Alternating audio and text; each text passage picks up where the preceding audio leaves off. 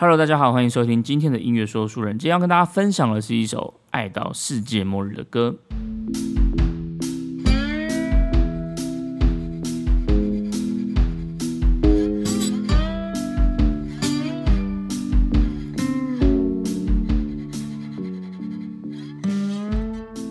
Hello， 大家好久不见啦！睽违已久的音乐说书人又来啦。现在好像每次开头都要讲一下是睽违已久，对，因为我这次呃确实又是停更了蛮长的一段时间这样子。那之所以会停更那么久的原因，我想可能有些人知道，但是可能也有的人没有那么的清楚，就是呃我想说可以趁这个机会跟大家说明一下啦，就是我因为我现在有参与了另外一档节目的制作，就是 Podcast 众议院。那 Podcast 众议院简单来说就是有一群创作者，那我们一起合作开了一个节目。那这个节目从礼拜一到礼拜五每天都会日更，那每天都是不一样的节目，有种类似电台概念这种感觉。那我自己是负责其中礼拜三的一个单元，叫做恋恋不想忘。在这个节目里面，我会跟另外一个主持人一一搭档，我们会在里面聊一些呃感情相关的议题。那比如说可能像我跟依依，就是我们会有一些呃不同的视野啊，不同的观点，那我们就会在里面讨论这样子。如果大家有兴趣的话，也欢迎大家可以来收听 Podcast 众议院或我们的这个恋恋不想忘这样子。那虽然停更了这么久，可是其实在呃音乐说人这边，我其实也没有想要放掉啦，因为呃音乐跟故事这个主题还是我自己呃蛮喜欢的，所以可能还是会呃尽可能的想办法找一些时间来更新这样子。其实本来要趁着众议院第一季呃休更的时候，赶快来更新一下这边的节目。可是，呃，因为后来刚好就疫情爆发了，所以我的小孩就没有办法去学校上学，所以我就变成要在家里顾小孩这样子。所以后来就有就更难有时间可以去呃录音这样子。比如说像这一集，其实我也是酝酿了很久，可是一直都没有时间去录这样子，所以又其实又拖了蛮久的时间。所以之后可能还是会呃尽可能的找一些小空档来更新，可是可能呃更新的频率或是节奏就可能没有那么的快这样子。不过在停更的这段期间，其实我有看到一些呃新的留言啦，我觉得还蛮感动的。因为像在 Apple Podcast 里面有一个留言，它叫做“爱听鬼故事的胆小鬼”。那他有留言说，他在自己读有九分的时候，听到了我九分的那个单集，那他觉得呃很有感，然后觉得很幸运，也很愉快。对，我也觉得非常的愉快。谢谢这位爱听鬼故事的胆小鬼，因为其实我觉得节目的内容可以呃让其他人有共鸣这件事，就是对创作者来说，其实是很有成就感的事情。尤其像我觉得，像我有些单集的内容其实是蛮小众的，就比如说像九分这一集也是，或者是那个。呃，阮玲玉这个我觉得其实也是蛮小众的，所以呃，如果有人听了然后也会觉得喜欢的话，我就会觉得有一种好像找到同温层这种感觉，就会觉得蛮有成就感的。所以很谢谢这个胆小鬼的留言，呃，给了我很大的这个支持的动力，这样子，所以我也觉得很愉快。那另外还有一位听众叫做艾德勒，他说他是因为四百龙吟来听的，他很喜欢四百龙吟这首歌跟他的故事。对，四百龙吟这个故事其实也是我个人很喜欢的，所以在那时候想说要做音乐故事的时候，就有想要把这首歌拿出来呃介绍这样子。可能因为现在当爸爸吧，所以对这种呃小女孩的这种情境其实是呃很难以招架的。我每次想到那个呃小女孩，她从厦门坐船，然后看着月亮，然后要流落异乡的这个画面，我自己都觉得就是很鼻酸这样子。所以也谢谢艾德尔，就是我跟你一样也很喜欢四百龙吟的这个故事。那另外在 Mister Blocks 也有一个听众叫做 Evelyn 徐，他在我的台北下的雨跟呃胡继生这个两集底下也都有留言。那我觉得比较抱歉的是，因为他有留言跟我说，哎、欸，恭喜第二季开张，结果没想到第二季开张我更新了两集之后，就后面就停更了这样子。所以这边也是跟这个 Evelyn 徐说抱歉这样子。希望他还听得到啦，不知道他听不听得到。但是呃，不管怎么样，就是非常谢谢你们在呃 Mixbox 的留言，因为其他还有一些听众，他们也是有在 Mixbox 留言，可是我可能有在 Mixbox 上直接回复了这样子。好，那把近况交代完了，就是可以来聊一下呃今天这个主题了。今天想跟大家聊的这个主题，其实是在疫情爆发之前，那时候本来就想要聊的，因为那阵子我去看了一部卖得很好的国片，就是《当男人恋爱时》，我相信应该很多人都去看了，因为这部电影就是卖得还不错。当初会去看这部电影，其实是因为我大学学长约我去的，因为我大学学长他是一个时装设计师，他叫做占卜， A P U J A N。那今年因为疫情的关系嘛，所以就没有办法去办这种实体的服装秀，所以他今年的服装秀就是用这种呃数位媒体的方式来呈现。虽然名义上是一个时装秀，其实但是这个呃数位媒体呈现出来的方式，我觉得就有点像是这种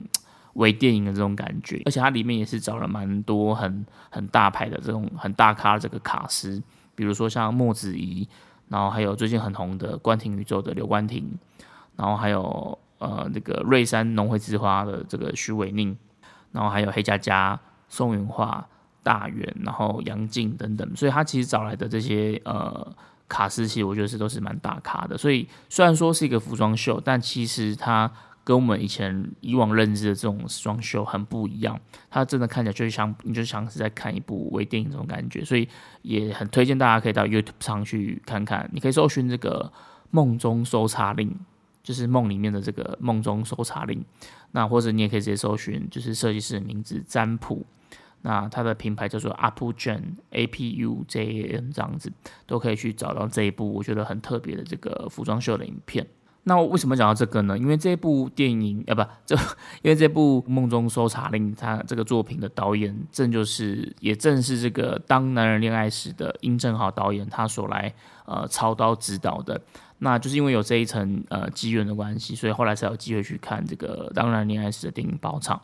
那我记得我那天在看完电影的时候，我当下其实就有想说，回来之后可以在 Podcast 跟大家聊聊呃这件事情。只不过我那时候想要聊的不比较不是偏电影主题，比较偏向在里面的一些音乐这样子。那如果大家想要对这个电影的主题有兴趣的话，你们也可以去听另外一个节目，就是呃狂热球，听狂热球在妮妮喃喃。那是我另外一个学长的节目，那 他, 他就是在里面，他就是有访谈的殷正豪导演这样子，所以大家如果、呃、有兴趣的话，也可以去另外一档节目听这样子。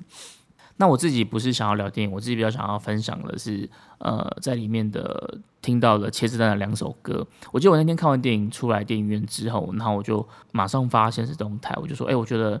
茄子蛋的歌在这个电影里面就是非常的加分，这样子，就是有一种很浓浓的这种台客摇滚，可是又不是那种伍佰的那种很硬汉的这种台客摇滚，而是有一种这种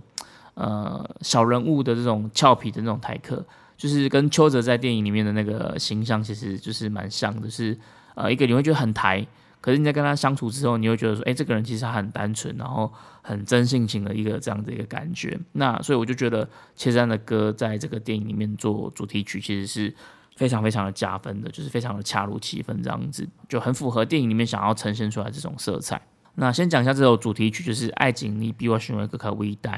那这首歌它在电影里面出现的场景是在保龄球馆里面，然后不得不说那时候看到那那那几幕场景的时候，我真的觉得哦，这个也太台了吧，怎么有这么台这样子？肯定会觉得哦，很没有违和感哎。就是这首歌你在保龄球馆里面听到，你就觉得哎，一切的一切好像都是这么的自然，就马上可以把人家拉回到那种八零年代那种感觉。比如像电影里面就是有出现那个。呃，理发厅的那个招牌的那个霓虹灯会那边转转转的这种有没有？然后还有那个花衬衫啊什么的，你就突然觉得、欸、好像都是跟那个八零年代这种 disco 的感觉，其实是非常的吻合。讲到这个 disco 音乐，其实我那时候在看电影的时候听到这首歌的时候，我马上联想到另外一首日本的歌曲。那这个歌就是呃 Dancing Hero， 不知道大家知不知道？它在三年前其实蛮红的，因为那时候大阪的一个登美丘高校舞蹈部，他们用这首歌，然后把它重新编舞之后，他们去参加日本的高校舞蹈大赛。那因为他们那个造型都非常复古，就是穿那种很夸张的大垫肩啊，然后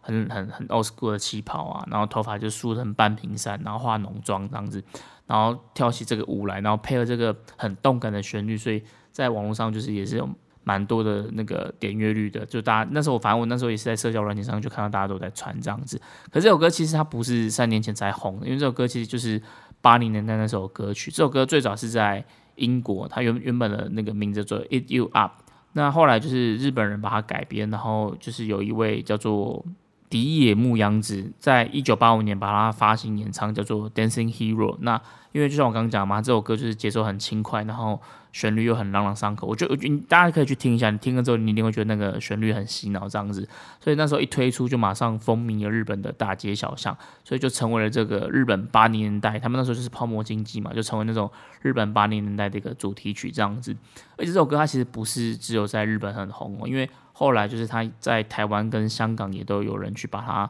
呃翻唱成就是各自的中文版本这样子。那台湾的话就是是那个城市少女所翻唱的，我刚差点讲的少女时代，城市少女他们翻唱的，那他们翻唱的名字就这首歌曲叫做城市少女，没有错，就是一个同名单曲的概念，所以你就知道那时候这首歌有多红了。虽然说我相信应该没有多少人有听过这一首城市少女这首歌，因为大家应该比较熟悉的，想到城市少女的歌，应该都是那个青春不要留白，年轻不要留白吧。所以 我, 我自己是也没有听过这个城市少女的这个版本啦，是后来查了上网查的时候才知道这样子。所以那时候这个歌其实是在呃，不管是日本啊、英国啊，然后香港啊、台湾啊，都是非常非常的红的这样子。所以呃，大家可以去听看看这首《Dancing Hero》。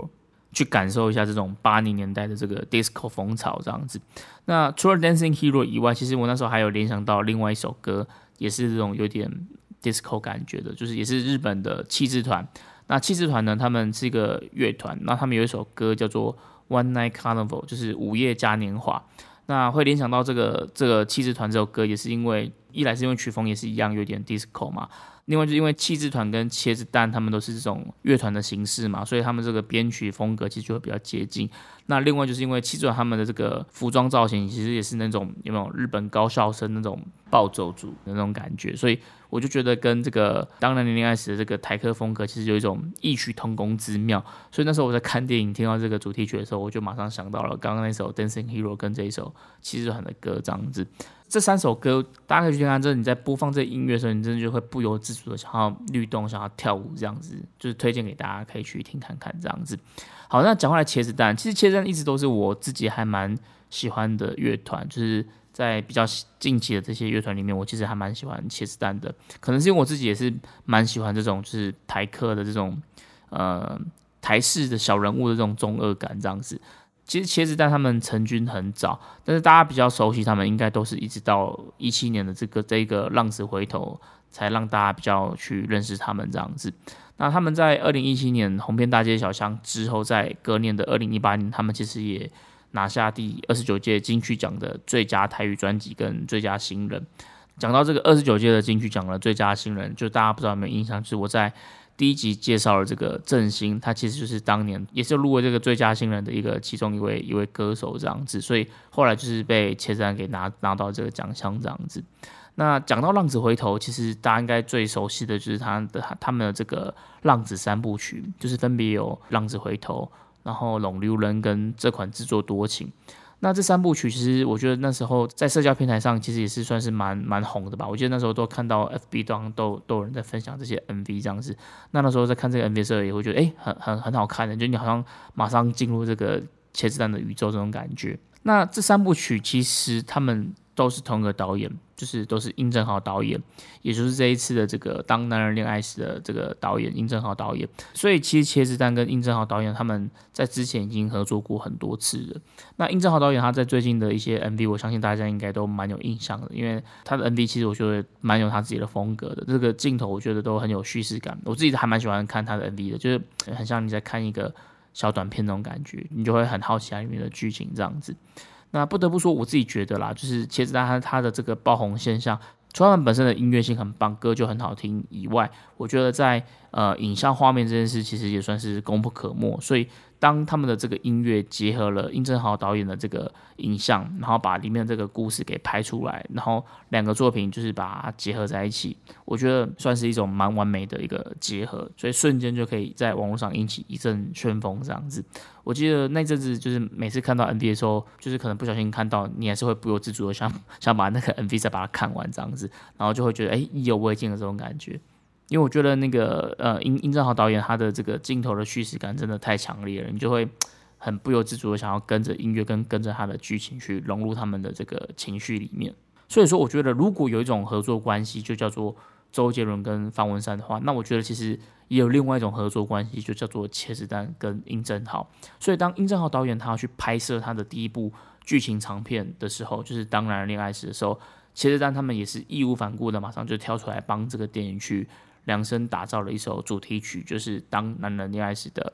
爱情你比我想的更加伟大这首歌。那 我, 觉得我自己觉得可能是因为呃，殷正豪导演他们跟茄子蛋他们的风格其实蛮类似，就是他们都很擅长去描写这种小人物的这种台客美学，所以我觉得当他们的、呃、彼此的作品合作碰撞在一起的时候，就会是那种一拍即合的感觉，你就会觉得说很 match， 没有没有什么违和感这样子。所以那一阵子看完电影之后，其实我我也就是一直在疯狂的单曲播放《爱情里必须选的歌》《我一代》这首歌，我自己我自己还蛮喜欢的，所以那一阵子我就是疯狂的一直听这样子。那除了这一首《爱情里必须选的歌》《我一代》以外，他们在片尾也有安排另外一个插曲，就是呃，其实在他们原本专辑里面的一首歌叫做《日常》。日常生活这个日常，那我相信啊、呃，他在最后电影的尾巴那边应该是感动了蛮多人，赚人热泪啦。因为我觉得那个那个氛围，其实呃配合这首歌，其实真的是会让人家的眼角会有点溃堤的这种感觉。那当初茄子蛋他们在发行第一张专辑的时候，就是他们那时候因为浪子回头爆红的时候，我就去听他们的专辑嘛。那在听专辑的时候，我就非常的喜欢这一首《日常》。因为他的这个编曲就是比较偏向木吉他的嘛，那因为我自己本来就是比较喜欢这种呃木吉他的歌，然后有点带有一点点民谣感的这样子，然后好像是这种呃娓娓道来的，我就我就一直在讲嘛，我觉得这个很符合我想象中的呃音乐说书人的这种形象，所以那时候我就是特别喜欢，在专辑里面除了浪子回头以外，我就特别喜欢这一首《日常》，所以那一阵子我也是蛮常一直在听《日常》的。可是其实《日常》真的你听久了之后，你会觉得好像有一种很很很压抑，然后很很很低落的这种感觉，所以那时候我就跟我朋友说，哎、欸，我觉得这首歌听久好像会会有点要得忧郁症这样子、欸，因为阿彬的这个嗓音真的是太迷人了，就那种低沉的这种呢喃，然后真的会把人家拉到另外一个很很深沉的一个情绪里面，所以那时候我就是听听听一阵子之后，我很喜欢他听一阵子，然后哎、欸、听久了过一阵子之后，我就又比较少听了，结果没有想到会在事隔多年以后，居然就在电影电影院里面就突然听到这首歌，而且那时候我开始听到的时候，觉得哎，好熟悉，好熟悉哦。可是我那时候第一时间没有想到这首歌就是《日常》，然后后来才想啊，这首歌是《日常》，所以你就觉得一种很很 surprise 的感觉，就是这首歌你曾经很喜欢，可是你又过了一阵子，后来又都没有听了，结果哎，没想到你居然会在一个呃没有预期的状态之下，然后在电影院里面听到这首歌，所以你当下就有一种很很惊喜的这种感觉。那日常他在他自己的 M V 里面其实也是蛮悲情的，因为呃他后来那个男主角就是也是死掉了嘛，所以在里面他就是算是一种在 回, 回忆过去的那种感觉。那其中有一幕就是他跟女主角，男主角跟女主角他们就是骑着摩托车，然后下雨骑在路上吧什么的。那女主角就 问, 问男生说你会爱我多久？然后男生就说哎、欸、你很老土哎、欸。然后女生就说我就是想听嘛。那后来男生就跟他说：“我会爱到世界末日啊！”有没有觉得哦，超级中二的？这个中二感就是跟这个《当男人恋爱时》里面就是一模一样。所以你想到这个 M V 之后，又再想到这个电影之后，就觉得哦天哪！我真的觉得茄子蛋跟那个殷正豪导演他们的这个风格真的是非常非常的吻合。那你就会觉得都是充斥这种小人物的这种中二感，就像那个在电影里面阿成他不是有跟那个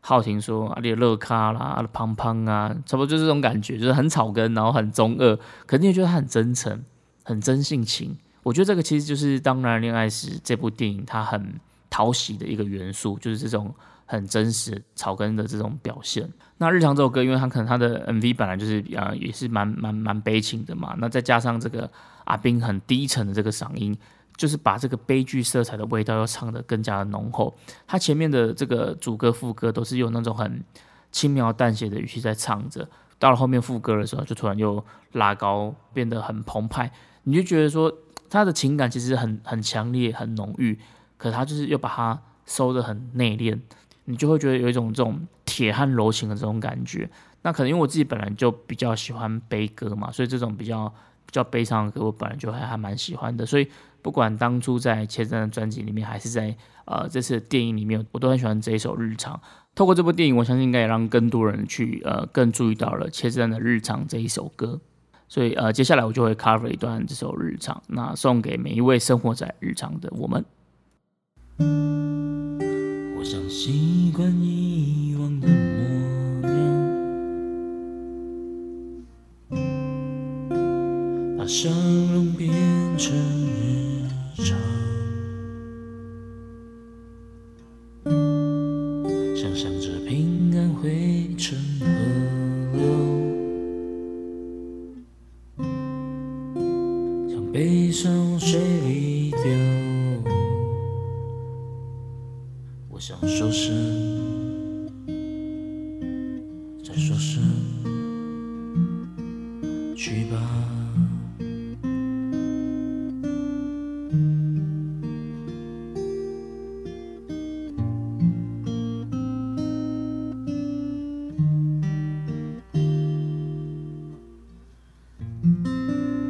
我想看着你离开，跟在你后面流浪，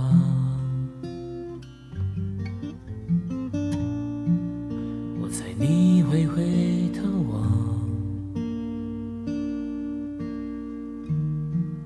不舍最后留下来，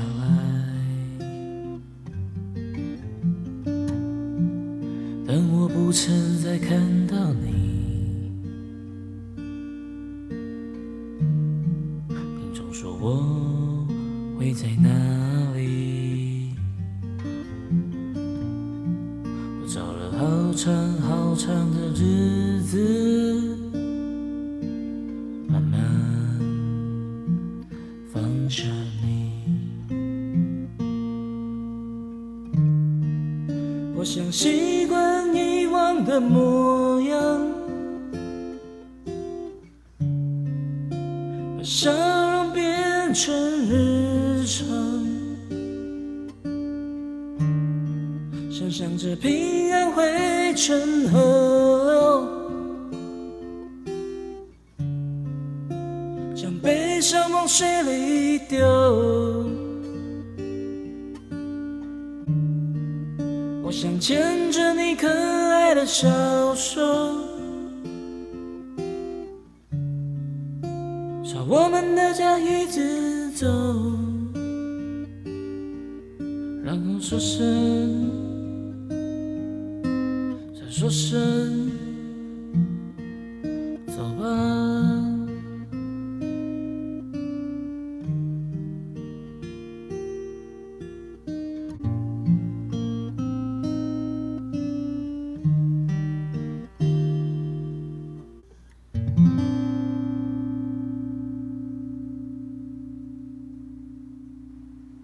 好啦，那今天的音乐说书人就到这边告一段落。那希望在这个疫情严峻的时刻，大家也都可以把笑容变成日常，积极乐观，感恩惜福。音乐说书人，我们下次见，拜拜。